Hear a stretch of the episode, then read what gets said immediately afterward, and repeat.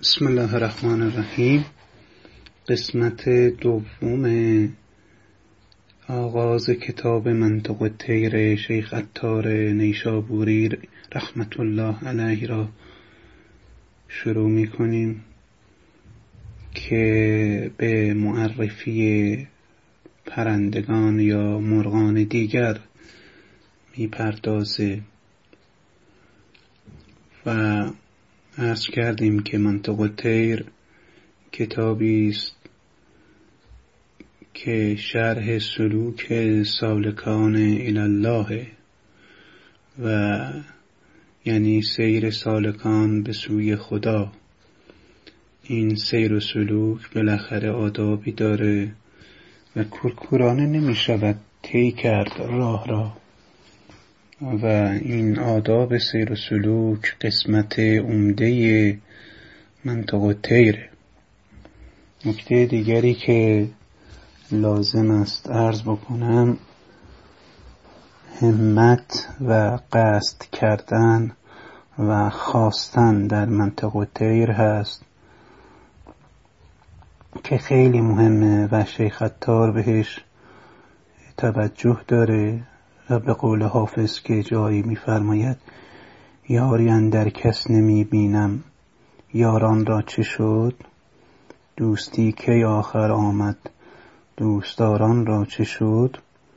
حالا اون هدهد دنبال یک یار عالی همت میگرده که وقتی می‌گوییم عالی همت یعنی تلاش و قصدش برای خداست و آهنگ خدایی در دل داره و این این همت هم البته درجاتی داره که ابتدا طالب و سالک راه به خود میاد بیدار میشه انگیزه ابتدایی درش ایجاد میشه برای جستجوی ذات باقی و رها کردن باقی امور و درجه دومش هم در سلوک که عطار به ما نشون میده که سالک و طالب حقیقت چجوری طلب می‌کنه و آتشی در دل پدید آمده که خدای را فقط برای شایستگیش شایستگی معرفت و پرستشش طلب می‌کنه برای احسان او و جز در توجه به حق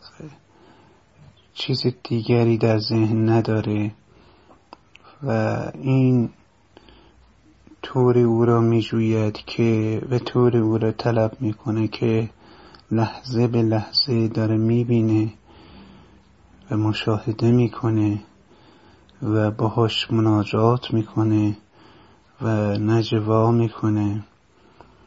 این نماز دائمی که بهش دادند یک مناجات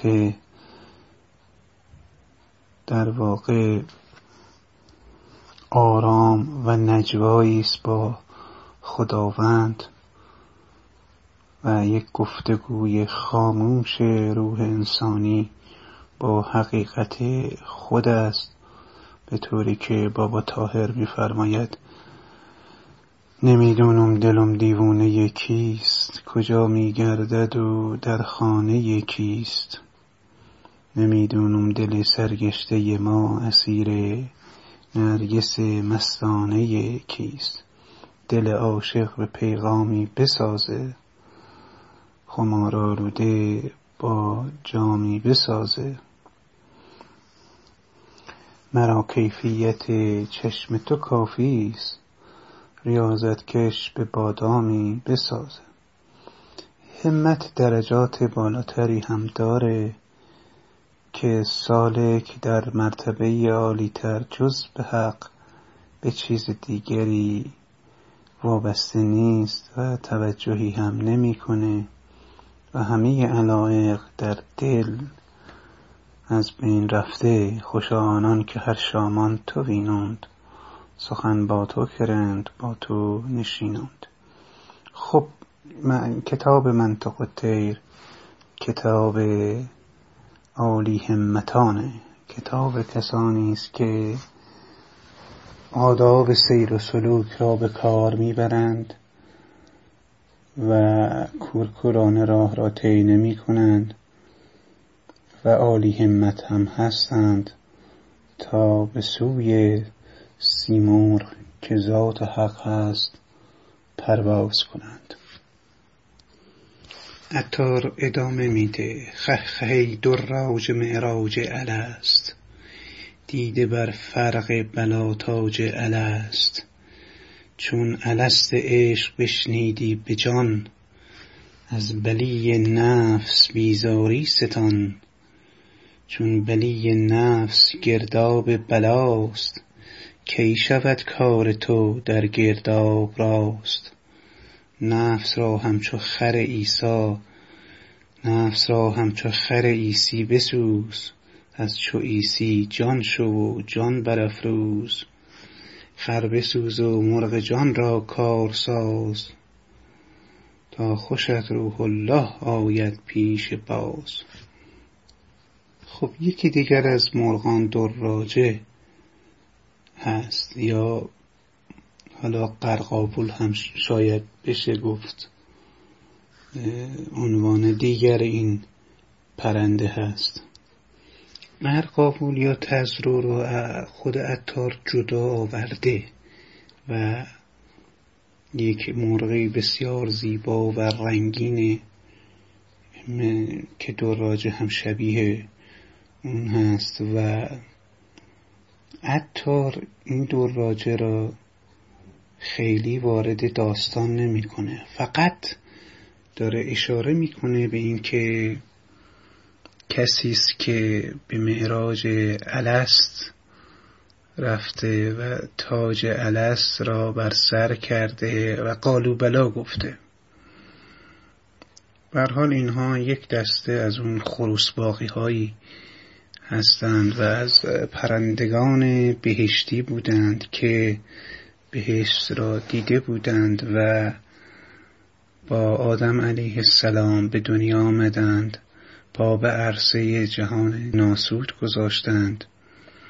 اما اون چیزی که خیلی مهم هست برای اتار نکته بعدی خداوند در عهد است که همه ما از ذریه آدم علیه السلام بودیم را احضار کرد و از ما سوال کرد الستو برب بکن آیا من خدای شما هستم یا نیستم؟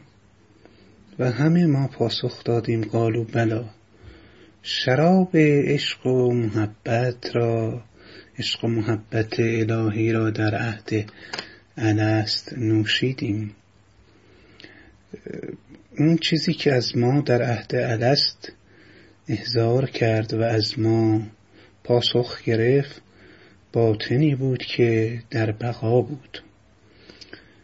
و اون چیزی که ما را پدید آورد بر این باطن لباسی پوشید که ظاهر و کلل فنا بود.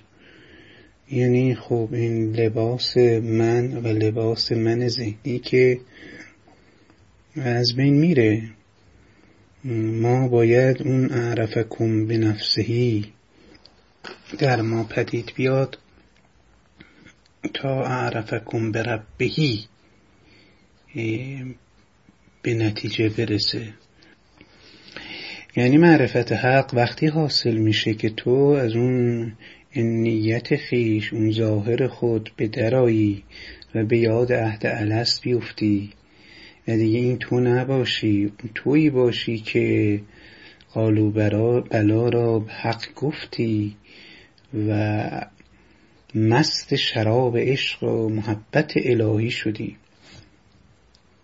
حال عطار احسنت میگه به این پرنده که نماد ما آدمیانه. میگه تویی که قالو بلا را بر سر داری وقتی که از ازل از ازل ندای عشق را شنیدی. چون الست عشق بشنیدی به جان به جان شنیدی حالا از بلی گفتن به نفس خود بیزاری بجوی براعت کن نفس را کنار بگذار ای روح به معراج به معراج الست رسیده. همین برای تو کافی است چون بلی نفس گرداب بلاست. دلش میگه چون اگر بلی به نفس بگویی بلای بلایی برای تو پدید میاره و تو را در گردابی فرو می‌بره که نجات از آن ممکنه دیگه میسر نباشه و کار تو در گرداب درست نمیشه در این گرداب دنیا. نفس را همچون خر ایسی بسوز. نفس اماره را باید مانند خر ایسا سوزاند. خر ایسا خب یک تمثیل تمثیل عرفانی است. البته حضرت عیسی علیه السلام یک خری داشت که با این خر فاصله ای را طی می‌کرد از این روستا به اون روستا از این آبادی به اون آبادی. و خب مولوی این را نماد قرار داده که با اینکه عیسی بر سوار این خر بود ولی خب این خر باقی موند. خر عیسی گرش به کعبه برند چو بازاید خر باشد. این خریت در وجود ما هست و این نفس باید سوخته بشه چون گوش خر داره و این گوش خر را باید فروخت و گوش هوش خرید. و عیسی جان را زنده کرد. ما جان ما بسیار نحیف و لاغره و این عیسی جان باید زنده بشه. ادامه میده اتار که خر بسوز و مرغ جان را کار ساز. تا اون روح الله اون روح اعظم الهی سراغ تو بیاد. این خریت را این من ذهنی را بسوزون و مرغ جان خودت را زنده کن و این مرغ سبکبال که همان نفخه رحمانی است باید از قفس تن بیرون بیاد. در ادامه اتار هزار دستان را بلبل هزار دستان را معرفی می‌کنه. این هم نماد یک گروه دی گروه دیگر از ما مردمانه. مرحبا ای اندلی به باغ عشق. ناله کن خش خش ز درد و داغ عشق. خوش بنال از درد دل داوودوار تا کنندت هر نفس صد جان نثار. حلق داوودی به معنی برگشای. خلق را از لحن خلقت رهنمای. چند پیوندی زره بر نفسشون همچو داوود. آهن خود کن چو موم. گر شود این آهنت چون موم نرم تو شوی در عشق چون داوود گرم. خب بلبل یا اندلیب همان پرنده هزار آوا یا هزار دستان است. هزار مقامه هم می‌گویند در خراسان بهش. این پرنده بلبل مظهر آن دست از سالکان و صوفیانی است که حق تعالی را در مظاهر جمالی او می‌بینند و نظربازند برای اینان البته عبور از این مظاهر و رسیدن به ذات حق امری است ناممکن.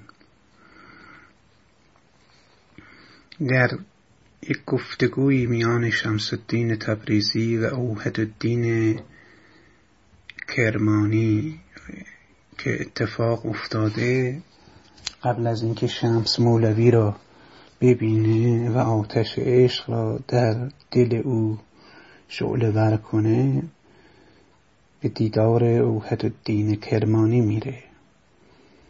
اعتراض شمس به اوحد الدین کرمانی که ادیب و عالم بسیار بزرگی هم هست اینه که اهل جمال پرستی است.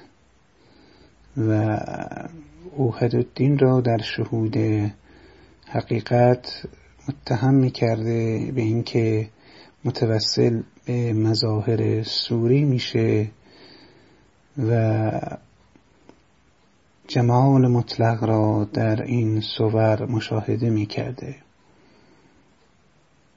که می‌گویند که شیخ شمس الدین تبریزی از اوهد الدین پرسید تو در چه کاری؟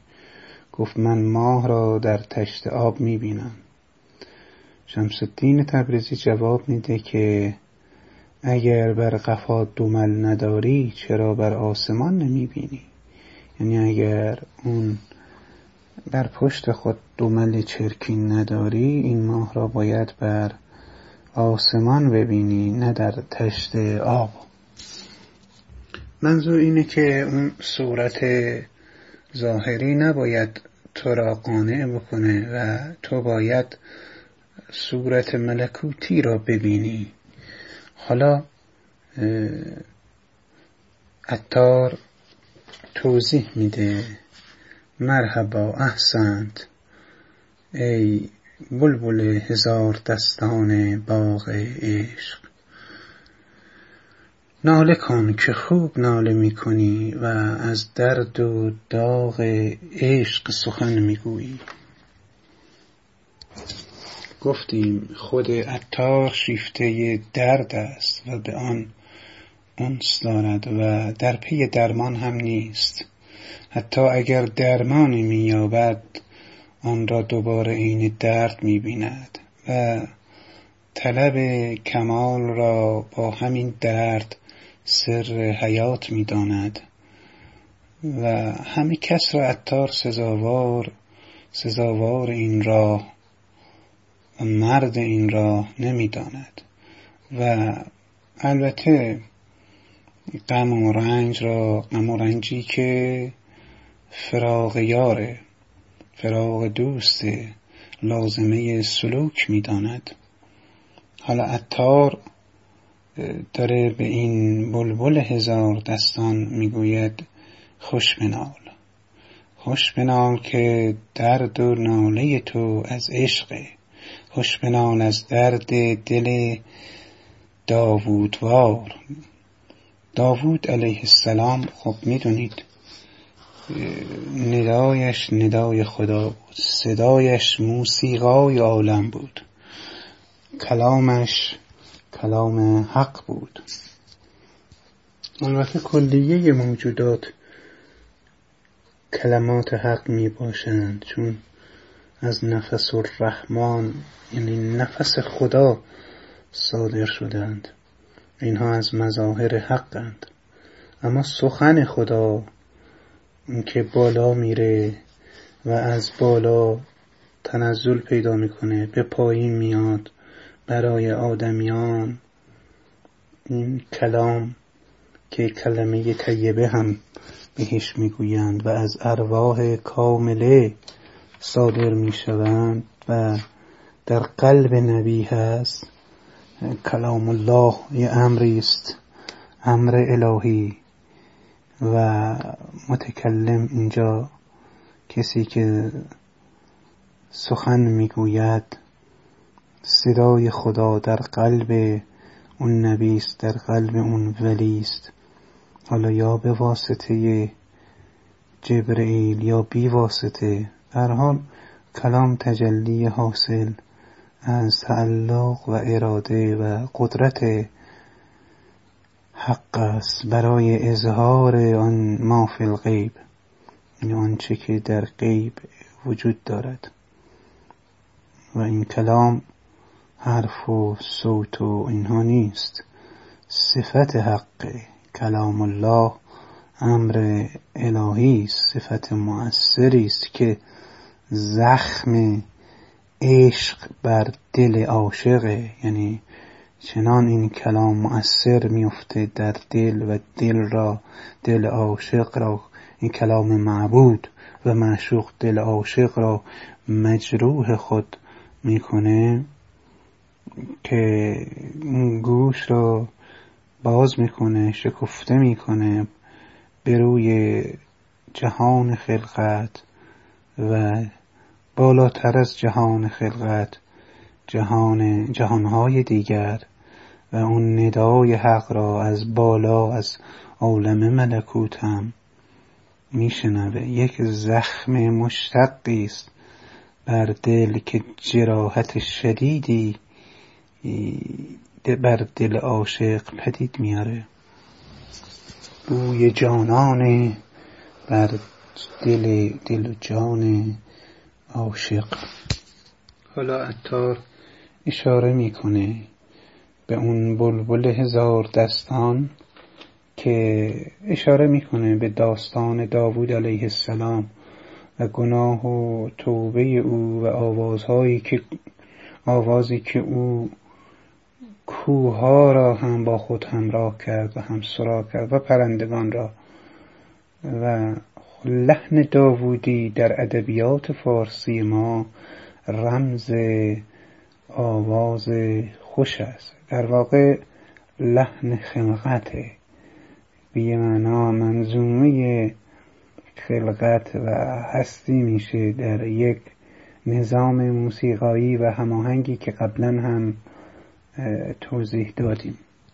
و مولوی هم به خوبی در مصنوی دفتر دوم بیان می‌کنه. پس حکیمان گفتند این لحنها از دوار چرخ بگرفتیم ما. بانگ گردش های چرخ است این که خلق می سرایندش به تنبور و به حلق. ما همه اجزای آدم بوده ایم در بهشت آن لحنها بشنوده ایم بعد عطار میفرماید که حلق داوودی خود را پرنده برگشای و خلق را از اون لحن داوودی خود راهنمای باش. و تو باید زره نفس اماره را داوودوار که آهن را در دست خودش چون موم کرد آب بکنی. خب می‌دانید که خداوند صنعت زره سازی را به حضرت داوود یاد داد و اجازه نداد که از راه حکومت ثروت به دست بیاره و درآمد داشته باشه و کسب و کاری را از طریق جبرئیل به او یاد داد. و کسی می‌تونه نفس را مانند موم نرمی در دست بکنه که تنور عشق در دلش گرم بشه و این آتش شعله ور بشه. پرنده بعدی تاووسه خهخهی تاووسه باغ هشت در. سوختی از زخم مار هفت سر.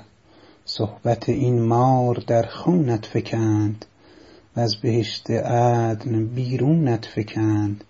برگرفتت صدره و طوبی ز راه کردت از سد طبیعت دل سیاه تا نگردانی هلاک این مار را کی شوی شایسته این اسرار را؟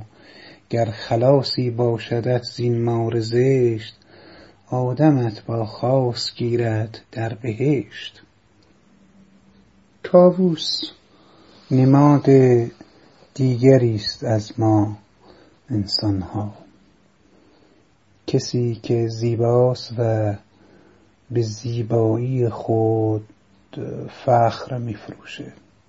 البته یه معنای مثبتی هم طاووس داره که طاووس را جبرئیل مرغان خواندند. به این دلیل که جبرئیل را طاووس الملائکه می‌دانستند. طاووس و رابطه او با بهشت یادآور اون دسته از خداپرستانی است که بهشت منتهای آرزوی ایشان است و عملا هم بهشت خودش حجابی میشه برای آنها از لقاء الله. یعنی یک مانعی میشه که اونها به وصال حق نمی‌رسند. که از عارفی پرسیدند وقتی پیامبر فرمود اکثر الاهل الجنه بوله یعنی چه؟ اکثر اهل جنت از ابلهان است. ایشون فرمود که اگر کسی ابله نباشه که به بهشت قانع نمیشه. و بهشت را جنت را در جنت اللقا می‌بینه. البته رابطه تاووس با مار و بهشت در افسانه رانده شدن آدم از بهشت شهرت داره که ابلیس می‌گویند ابلیس به راهنمایی تاووس در تن مار خود را نهان کرد و به درون بهشت درآمد و آدم و هوا را وسوسه کرد تا از اون شجره ممنوعه. بخورند. و به همین واسطه می‌گویند که خداوند در عین زیبایی که به تاووس داده بود به واسطه این کار تاووس پاهای او را بسیار زشت آفرید. حال اتار میفرماید به به ای تاووس باغ هشتر یعنی تاووسی که در بهشتی قرار داشتی. که هشت در داره هشت بهشت که قدما هم نامهایی برای اونها قائل بودند. هشت طبقه و درجه بهشت از جنت الخلد میگن دار و سلام می‌گویند. درجه بعدی دار و لغرار درجه بعد جنات عدن. جن بعدی جنت المعوا جنت النعیم.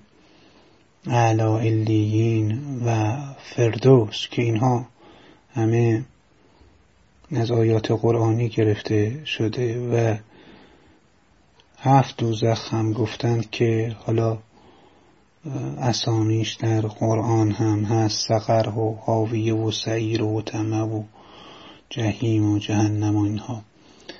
و لذا حال این بهشت یک در اضافه داره از دوزخ و اون در در توبه است که بر همه درهای بهش قرار داده شده. تاووس میگه به تاووس می‌گوید که تو در هشتر بهشت بودی اما از زخم مار هفت سر.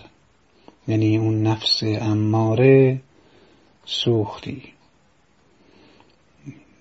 چرا؟ چون تو نشان انسانهایی هستی که فقط دنبال بهشت هستند و نه خدا و مزد بگیرند. برای همین است که بهشت خود عامل و حجاب لقاء الله می شود مار هفت سر کنایه از نفس انسانه که از هر طرف که انسان با آن به نبرد برمیخیزد از جای دیگر سر برمی کند و سالک همواره در ستیز با این مار هفت سر است.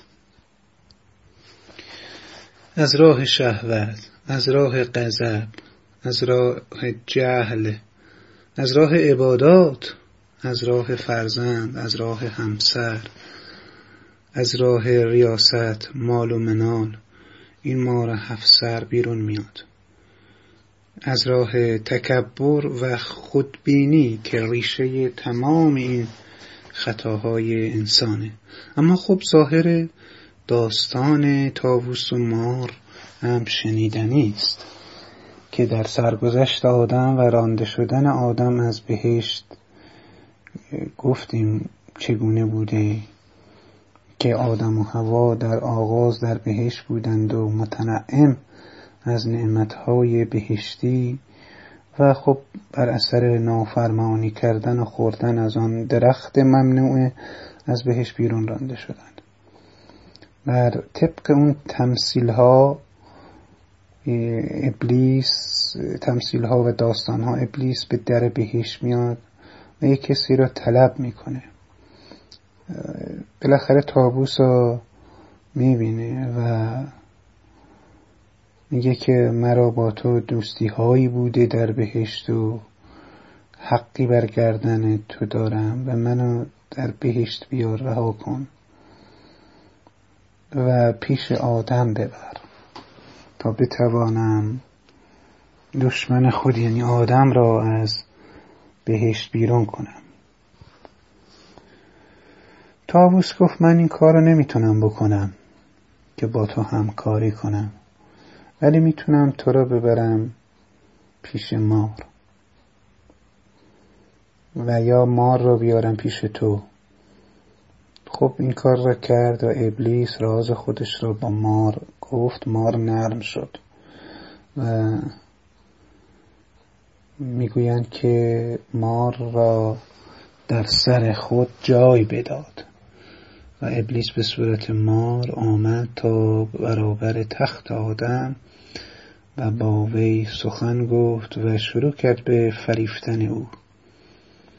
آدم پنداشت که این ماره که داره با او سخن میگه. آدم بر او می‌گوید که به آدم می‌گوید که تو حق بسیاری برگردن ما داری. و بدین سبب می‌خوام یه نصیحتی به تو بکنم. و آدم میگه که نصیحت خدای برای ما کافی است. حوا علیه السلام می‌گوید که بگذار تا سخن بگوید. ابلیس میگه یا آدم ابلیس که حالا همون مار هست. دانی که خدای تعالی تو را زین درخت چرا من کرده؟ آدم گفت ندانم. گفت زیرا هر که از این درخت بخورد جاودانه بماند و از اهل بهش گردد. خب حوا گفت که بیاید آزمایش کنیم. آدم گفت که نباید که ما را اطاع باید و به حال رفتند و از اون درخت به اصرار هوا دو دانه کندند و بخوردند. که در ساعتی میگه حله ها از تن ایشان ببرید و تاج از سر ایشان برخاست. برهنه شدند و از یکدیگر می گریختند و برگ درختان بر خود می نهادند و آن برگ ها از ایشان جدا می شد آخر برگ این انجیر بر خود نهادند که بماند. ندا آمد که نه تو را می گفتم که نگر پیرامون آن درخت نگردی و نخوری بیرون رو از بهشت. که آدم علیه السلام به دنیا آمد و حالا هر یک در جایی قرار گرفتند. حال شیخ اتار میفرماید هم نشینی مار یعنی ابلیس. ای تاووس تو را در خون فکند. این نکته خیلی مهمی است در عرفان که صحبت یا مصاحبت و هم نشینی باید با کسی باشه که شما را به یاد خدا میاندازه نه به یاد شیطان نه به یاد دنیا.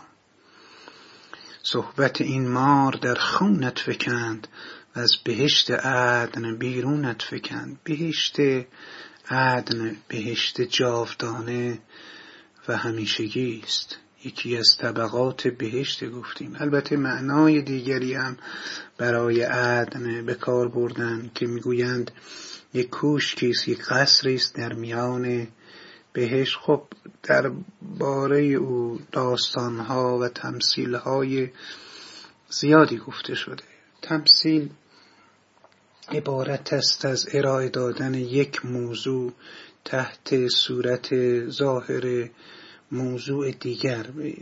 به بیان بهتر یک عقیده یا یک موضوع نه از طریق بیان مستقیم بلکه در لباس و شکل یک حکایت ساختگی که با موضوع و فکر اصلی از طریق قیاس مقایسه قابل تطبیق باشه اون موضوع رو بیان می کنند یعنی حالا در علم بلاغت تو ادبیات هم می‌گویند که تمثیل یک تصویر مجازی است. که گوینده به وسیله آن چیزی می‌گوید اما مقصودش چیز دیگری است. گفته های مختصر مفید قصه های شعرگونه که به تاریخی تعلق دارد ولی یک پیام عرفانی داره یعنی قصد گوینده اون حکایت نیست. فقط این در واقع انتقال یک درس اخلاقی و سودمنده که از اجزای اون تمثیل به حساب میاد. یعنی به یه معنا این تمثیل هایی که اتار در منطقه تیر می کند همی آدمیان را به پرندگان تشبیه می‌کنه به مانند استعاره مفاهیم عرفانی و روحانی است که به زبان محسوس و ملموس عطار داره شیخ عطار داره بیان می‌کنه. یعنی یک حکایت یک داستان کوتاه یا بلند را بیان می‌کنه که فکر یا پیامی عرفانی اخلاقی دینی را به واسطه اون منتقل بکنه. و این فکر و پیام در حکایت و داستان منطق تیر اتار پنهانه و کشف آن احتیاج به فعالیت اندیشه و تخیل و تفسیر قصه و داستان داره. و اینه که ما به منطق تیر تمثیل رمزگونه هم می‌گوییم. نمونشان مثلا افلاتون در تمثیل قار به کار برده. که قار قار وجود آدمیان. انسانها باید از این قار وجودشون به درآیند و به عالم نور پا بگذارند که اون عالم مسل گفته شده. برگرفتت صدره و توبی زرا کردت از صد طبیعت دل سیاه یکی دیگر از این تمثیلات زیبا صدرت المنتها است. تعبیر قرآنی است. عطار در قصه خودش به کار می‌گیره. درختی است در آسمان هفتم که پیامبر در شب معراج از آن برگذشت و باز در قصه ها از ویژگی های آن درخت گفتند که بزرگی آن تا به حدی است که اگر سواری چندین سال از زیر سایه آن بگذرد به پایان نخواهد رسید و میوه های آن به مانند کوزه های بزرگ است و برگ هایش به مانند گوش فیل. خب قبلا همین را عرض کردیم درخت توبا هم که گفتیم درختی است در بهش که مسیر صد سال راه را فرا می‌گیره و می‌گویند خداوند دست خود آن را کاشته و از روح خود در آن دمیده و شاخه های آن را از آن سوی دیوار بهش می‌توان دید. دا تمثیلات بسیاری در روایات اسلامی از درخت توبای بهشتی بیان شده که مرغانی بر آن درخت می نشینند مرغان آوازخان یا مرغان خوراکی که مؤمنان را بی نیاز می کنند ببینید اینها همه تمثیل هایی هست که یک باطنی داره. این باطن را رمز می‌گویند. روزبهان بغلی شیرازی خیلی جالب میفرماید. شیخی است از مشایخ عرفان که میفرماید رمز عبارت است از معنای باطنی است که مخزون است. پنهان است تحت کلام ظاهری که غیر از اهل آن بدان دست نیابند. یعنی این رمز مرموز پوشیده است در زیر کلام ظاهر. در زبان انگلیسی این رمز معادل symbolize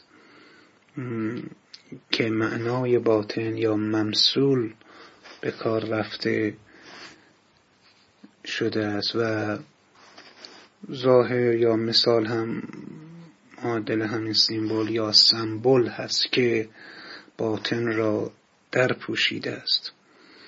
بر حال اون رمز در تمثیل عبارت است از هر علامت اشاره کلمه ترکیب یا عبارتی که بر معنا و مفهومی ورای آنچه ظاهر آن می نماید دلالت دارد.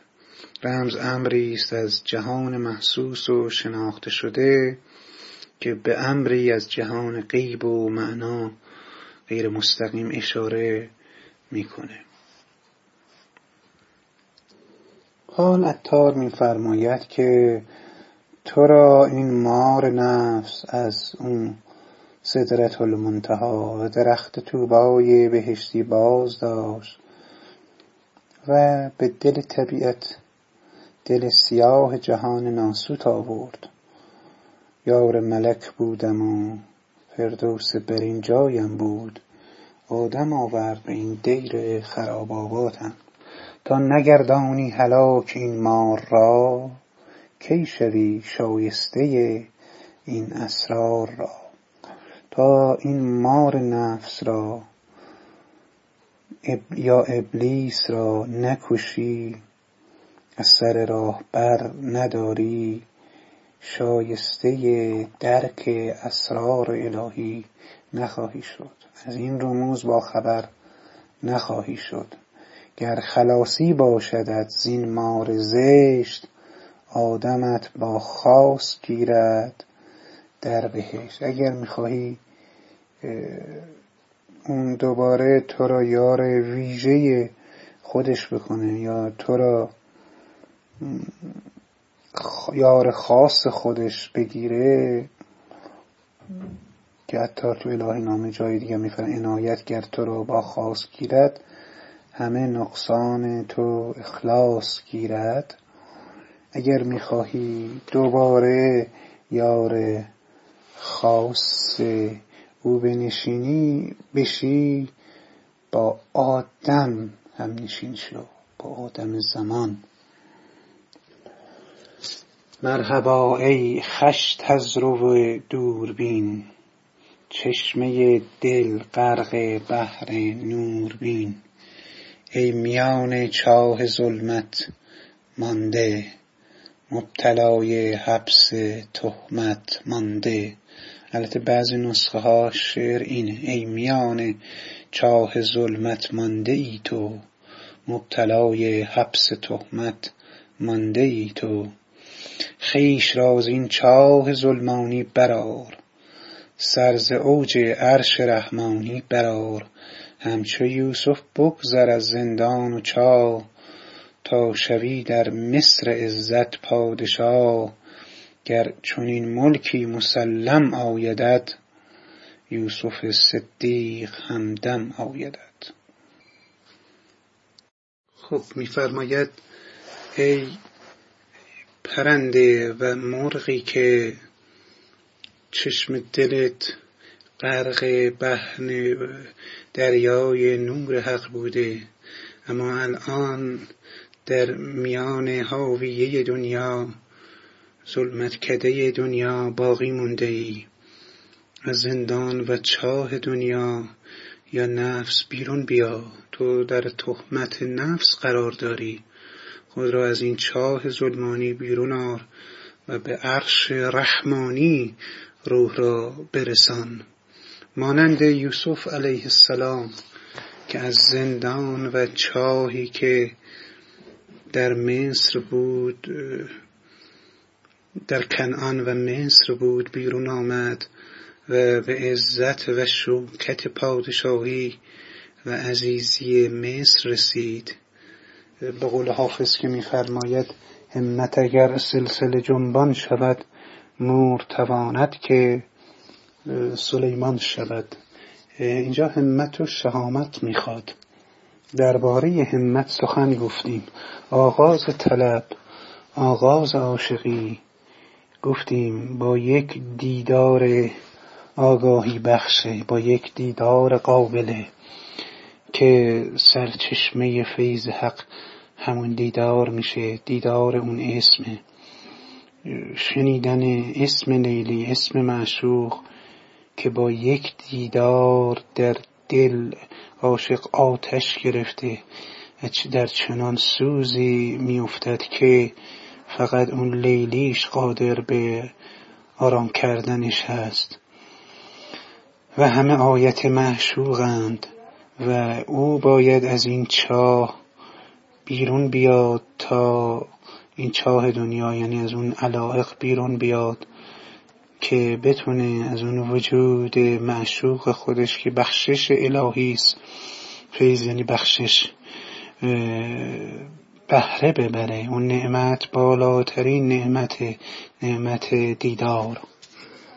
عطار آدرس به ما میده در این چند بیت که درباره پرندهی به نام قرقاول داره سخن میگه. یا تزرو میگه که اگر تو می‌خوای چنین ملکی نصیبت بشه پادشاهی یوسف علیه السلام از آن تو بشه.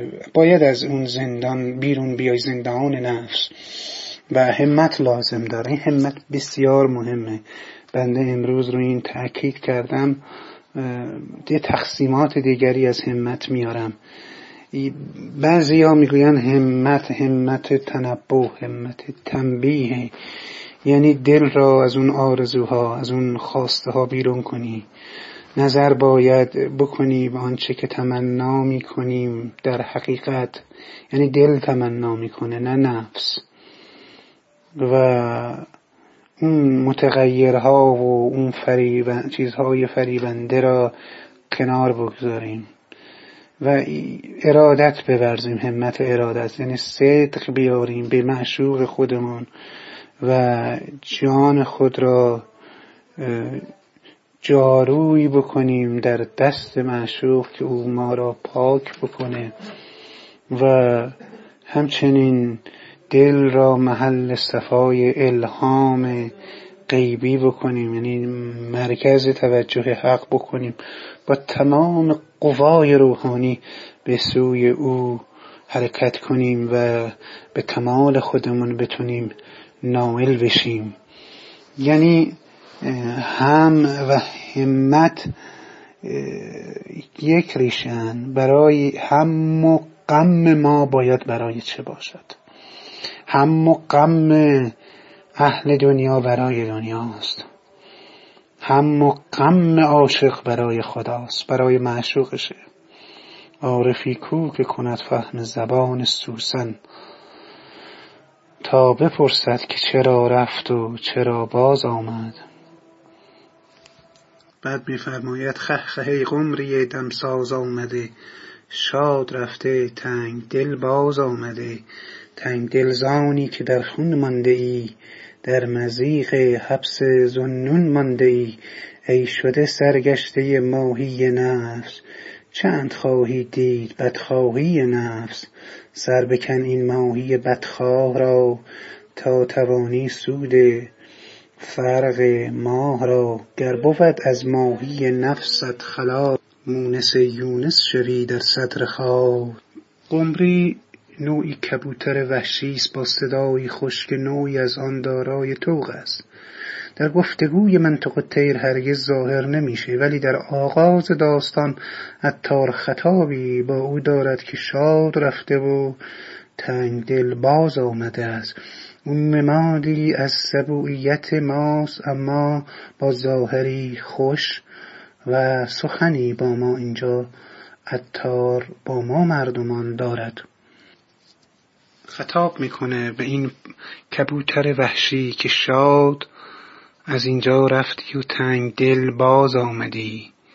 تنگ دلی تو اینه که در خون نفس باقی موندی و مثل زنون مصری که حضرت یونس باشه در تنگنای دنیا که تشبیه می‌کنه به کام نهنگ تو در حبس باقی مانده ای خب داستان حضرت یونس علیه السلام را همگی شنیده اید شمار پیامبران جز از حضرت یونس. سرگذشت او گرفتار شدنش در شکم نهنگ و نجات یافتنش با عنوان زنون یا صاحب الهوت یاد شده و درباره او قصه ها نوشتند. خب از مه به ماهی هم کنایه است. از فرود آمدن از اون اوج و اعتبار به سرنوشتی که زندانی شکم نهنگ ماهی است. یونس علیه السلام گونه تنبیه شد. حالا شیخ اتار به ما میگه میفرماید که کسی که حیران و سرگشته ماهی نفس شدی در تنگنای نفس اماره گرفتار آمده چقدر می‌خواهی بدخواهی نفس تو ببینی؟ برای تو ثابت نشد این ماهی بدخواه را سر بکن که می‌تونه آدمهای بدخواه بدجنسن باشند که اجازه ندند شما در سلوک باقی بمانید می‌خواهند شما را جدا کنند از سلوک الهی شما. از هم نشینی با بدخواهان هم. دوری گزینید. از هم نشینی با نفس خود دوری گزینید. و اگر می‌خواهی از اون نفس اماره خلاصی یابی باید همدم یونس زمان بشی تا در صدر مجلس خدای قرار بگیری. این نوعی غیرت است. غیرت عاشقی یا غیرت معشوقی هم میگند. اشکی که معشوق برای عاشق خود میریزه اشک حقه یعنی جز من کسی را دوست نداشته باش. اشک حق برای اولیاء الله غیرت عاشقی است. عشق عاشق است. به هر که بر هر که معشوق را بیشتر از او دوست دارد و میگه در نبود غیرت رویت که شمع آتش است کی کشیدی بر همه آفاق خنجر آفتاب؟ عطار میفرماید. غیرت کراهت معشوق است از شرکت غیر در حق. یعنی جلوی غیر را می‌گیره. حق غیر را نمی پسنده و به غیر التفاتی نداره. غیرت برای کسانی است که جز خدا نمی بینند و جز به او به کسی نظر نمی افکنند شاه نعمت الله جای میفرماید ما حیات یاودانی جاودانی یافتیم از عشق. تو هم باید همدم زنده دلان شوی تا بدانی جان ما را که چگونه حیات جاودانی یافته ولی خانه را خالی کرده ایم. جان ما آینه دار حضرت جانان میشه و عشق جانان گنجی است در کنج دل ویران عاشق. عطار ادامه می‌دهد. مرحبا ای فاخته بگشای لحن تا گهر بر تو فشاند هفت صحن. چون بود طوق وفا در گردنت زشت باشد بی وفایی کردنت. از وجودت تا بود مویی به جای بی وفایت خوانم از سر تا به پای. گر درآیی و برون آیی ز خود البته اینجا خط خونده میشه سوی معنی راه یابی از خرد. چون خرد سوی معانیت آورد خضر آب زندگانیت آورد. فاخته مرغ کوکوست پرنده ای که صدای خوش داره و با مردم کمتر اونس می‌گیره و به دروغگویی شهرت داره. عطار این پرنده را فقط در مقدمه داستان آورده و در صحنه گفتگوی مرغان حضوری ندارد. در عربی هم مثالی هست که اکذب من فاخته. یعنی دروغگویتر از فاخته و در وفا و مهر ناپایدار توصیف شده. و نماد ما مردمان است که بیوفاییم و دروغگویی عادت بد زندگی ماست. عطار میفرماید که اگر تو لب به سخن بگشایی گوهرها از دهان تو بیرون میاد و هفت آسمان و هفت فلک را می‌تونی بپیمایی. طوق وفایی فاخته بر گردنت هست خداوند بر گردن تو گذاشته. ولی در عمل بی وفایی. تا اون منیت در وجود تو بر جای هست تو بی وفا خواهی بود. باید از خود بیرون بیایی و سوی معنا راه پیدا کنی و به عقل عمل کنی. عقل تو را راه بر خواهد بود. و از خرد به سوی خزر وقت برو. خرد تو را راهنماست به سوی خزر خزری که آب زندگانی به تو میده. خزر علیه السلام که اسمش در قرآن نیامده ولی عبدالله نامیده شده. بنده گمنام خدا یک شخصیتی است که از مشایخ عرفانه و ولایتش رمز جاودانگی و بیمرگی است. این خزر کسی است که از آب ولایت نوشیده و به ظلمات هم رفته از ظلمات هم بیرون آمده و از فیض حق بی بهره نبوده همیشه بهرهمند بوده و در بیابان زندگی می کرده و گم شدگان را یاری و رهنما بوده و راهنمایی می کرده خب این چشمه آب زندگانی که با خزر به کار میره و هر چیزی را خداوند میفرماید ما بر اون قرار دادیم در عرفان به ولایت و عشق تعبیر میشه. تو فیل هستی عشقند آدمی و پری ارادتی بنما تا که سعادتی ببری. آخرین پرنده ای که شیخ اتار در جمع مرغان به ما معرفی می‌کنه بازه. البته مرغ زرین هم داره که بعضی ها معتقدن ادامه همین داستان باز هست و به باز اشاره داره. حالا در شعر که جلو میری متوجه خواهید شد. خخهی باز به پرواز آمده. رفته سرکش سرنگون باز آمده. سرمکش چون سرنگونی مانده ای تن بنه چون غرق خونی مانده ای بسته مردار دنیا آمدی. لاجرم مهجور معنا آمدی. هم ز دنیا هم ز عقبی درگذر. از کلاه از سر بگیر و درنگر چون بگردد از دو گیتی رای تو.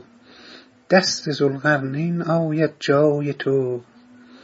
مرحبا مرحبا ای مرغ زرین خوش درآی. گرم شو در کار و چون آتش درآی. هر چه پیشت آید از گرمی بسوز. ز آفرینش چشم جان کل بدوز. چون بسوزی چون بسوزی هر چه پیش آید تو را. نزل حق هر لحظه بیش آید تو را. چون دلت شد واقف اسرار حق خویشتن را وقف کن بر کار حق. چون شوی در کار حق مرغ تمام تو نمانی حق بماند. والسلام. در این ابیات عطار هم از باز پرنده شکاری سخن می‌گوید که برای تربیت او تدابیری اندیشیده شده که چشمان او را با کلاهی که بر سرش می نهادن می بستند تا اون چشمان چیزی را نبیند و تنها به هنگام غذا دادن این کلاه را قدری به کنار می زدند تا او ببیند که از دست چه کسی غذا می خورد و اندک اندک به او انس می گیرد بگیرد و ارتباط باز با ساعد سلطان پادشاه و تعلق او به قلمرو سلطنت. ناخداگاه از پیوند او با اون فره ایزدی یعنی اون شکوه الهی و اون عنایت حق خبر میده.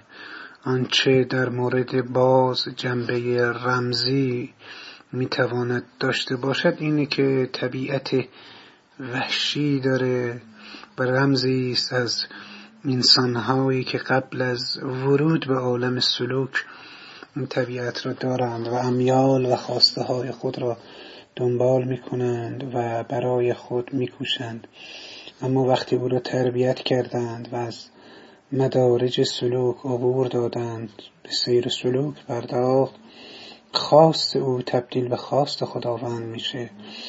خواست او تبدیل به خواست صاحبش و پادشاهش میشه.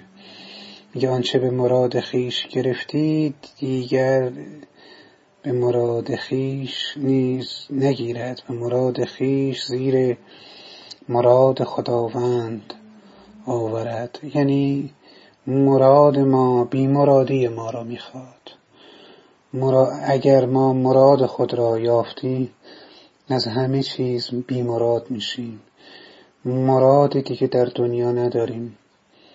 تمام امیال و خواسته های ما به مراد خودمون مرتبط میشه.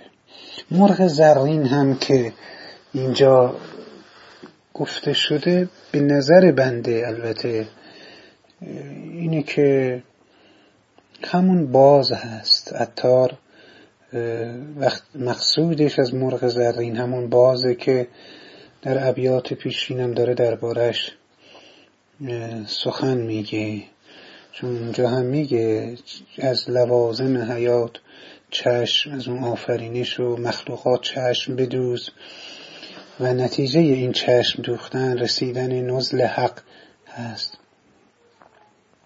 که حافظم چنین شعری داره که میگه بردوختم دیده چو باز از همه عالم تا دیده من بر رخ زیبای تو باز است. وقتی دیده از عالم بردوزی اون وقت دیده به رخ زیبای تو باز میشه. از این مرغ زرین می‌تواند همان باز باشه تا چشم ما به جمال یار باز گردد. و مهمترین دلیل بندم همینه که اتار در ارائه پرندگان دوازده پرنده را در تقابل با دوازده پیامبر از سلیمان تاز القرنین توصیف می‌کنه. و حتی دوازده امام نشانه دوازده امام هم هست و دوازده چشمه بود که حضرت موسی علیه السلام جاری کرد برای قومش. و این عدد دوازده یک عدد مقدسی است. نه خود عدد مقدس باشه. هواریون دوازده تن بودن سیزدهمیش البته خائن در آمد و این دوازده مرغ ابتدا معرفی میشن. پس می‌تونه اگر ما این مرغ زرین را جدا حساب کنیم سیزده تا میشه. ولی اگر نام دیگری برای باز باشه اون وقت دوازده مرغ توصیفی است که از مجمع مرغان جهان اتار آغاز می‌کنه و وارد در واقع اون گفتگو میشه. البته مرغان دیگر بعدا اضافه می‌شوند. مثل مرغابی مثل همار مثل بوتیمار سعوه یا گنجشک جغد اینا همه بعدا در اون گفتگو اضافه می‌شوند. ولی در این مجمع اولیه همین دوازده تا هستن که حالا به هر حال این نظر شخصی بنده است ولی می‌تواند یه مرغی هم باشه برابر ماکیان که شباهتی به همون دراجه داره. این مرغ زرین و این نوعی قرقاول می‌تونه باشه. یه مرغی معروف آمده در متون کهن و بنده تا همین حد ازش اطلاع دارم. این مرغان سمبل هایی از ما مردمان است. کتاب تمثیل و کتاب قصه عشق است. منطق تیر و باز آخرین مرغ این مجمع هست که حالا معرفی می‌کنه. ای باز به پرواز در آمده کسی که آسمان را راست بالا میری و سرکش پایین میای. نکنه سرنگون بشی. یعنی هرچه فواره بیشتر بالاتر بره خب سرنگونیش هم بیشتره. میگه تن بنه سرمکش تن بنه تسلیم شو. چون تو هم غرق خون نفس اماره و مردار دنیا شدی. بسته مردار دنیا آمدی. یعنی وابسته به اون جیفه دنیا هستی. و خاطر همینه که محجور شدی از اون حقیقت از اون عالم معنا.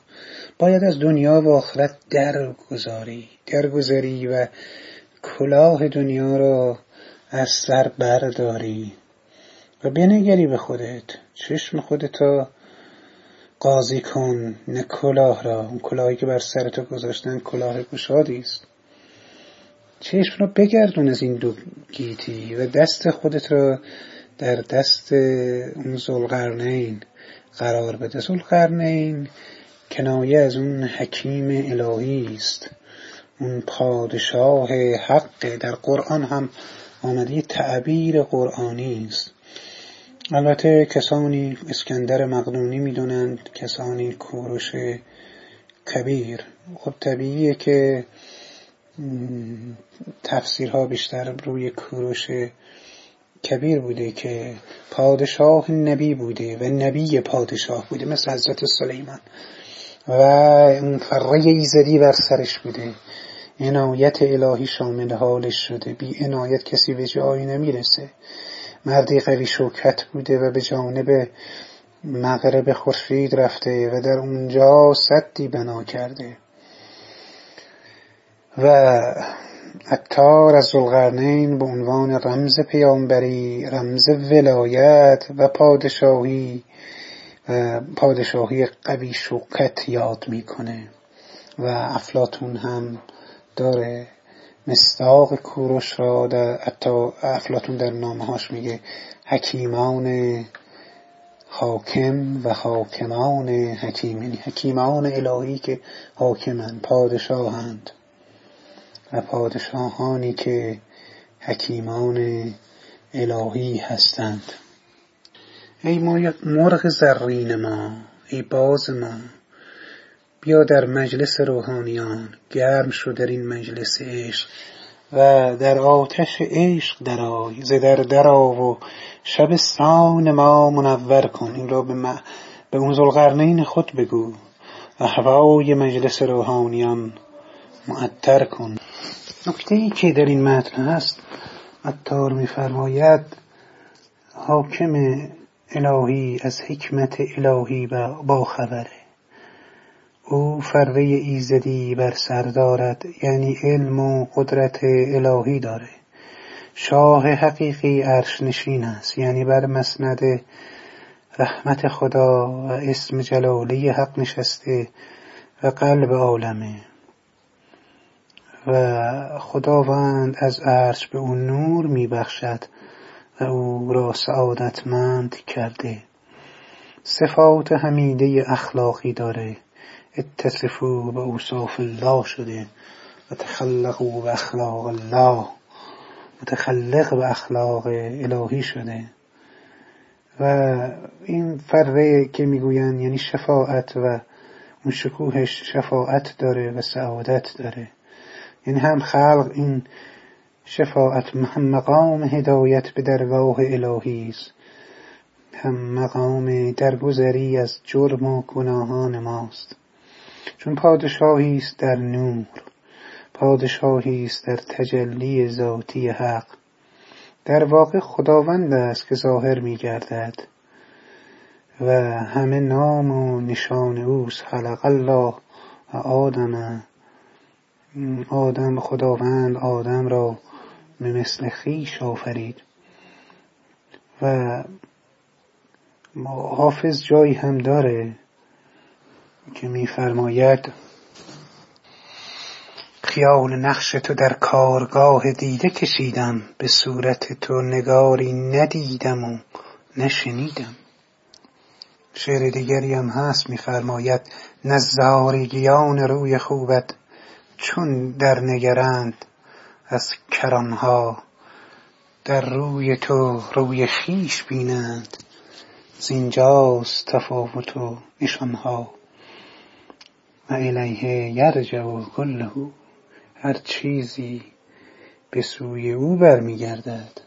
هر نقشی که بر پهنه هستی پیداست آن صورت صورت آن کسی است که او نقش آراست.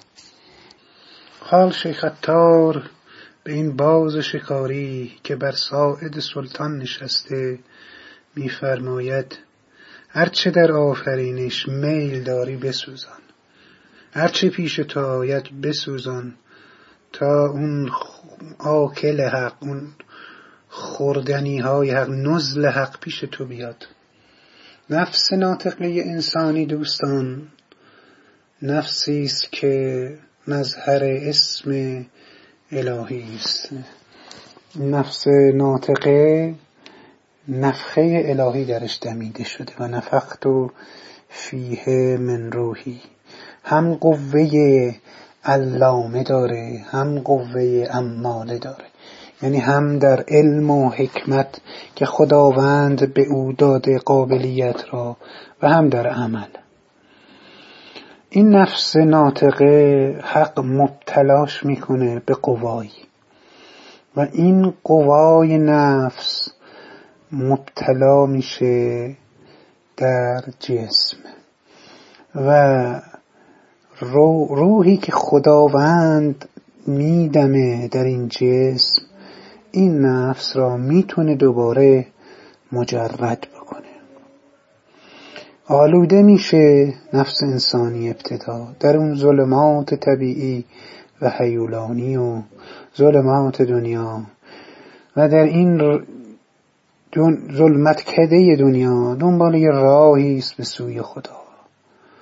متوجه او بشه متوجه اون نورانیت حق بشه. اینجاست که اعتراف می‌کنه به عیز خودش. اعتراف می‌کنه به نادانی خودش. اعتراف می‌کنه به خوک شهوتش و سگ غضبش. و ندا در میده یونسوار که لا اله الا انت. که انی کنت من الظالمین خب اونجا میگه فنجیناه ندا می‌رسه. فنجیناه من الغم. و کذالک ننجی المؤمنین. خدا نجاتش میده.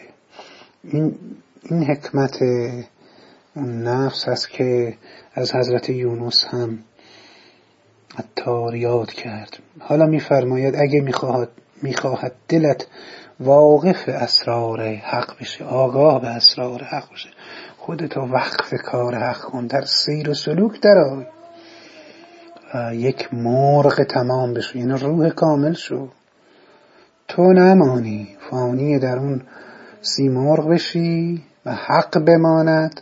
و السلام خب اینجا معرفی مرغان به اتمام می‌رسه و ما به گفتگوی هدهد با مرغان در جلسه بعد می نشینیم انشالله از صحبتهای ما دوستان خسته نشده باشند. این مقدمات و این معرفی ها باید گفته بشه و ما همگی از آن بهره ببریم. السلام علیکم و رحمت الله و برکاته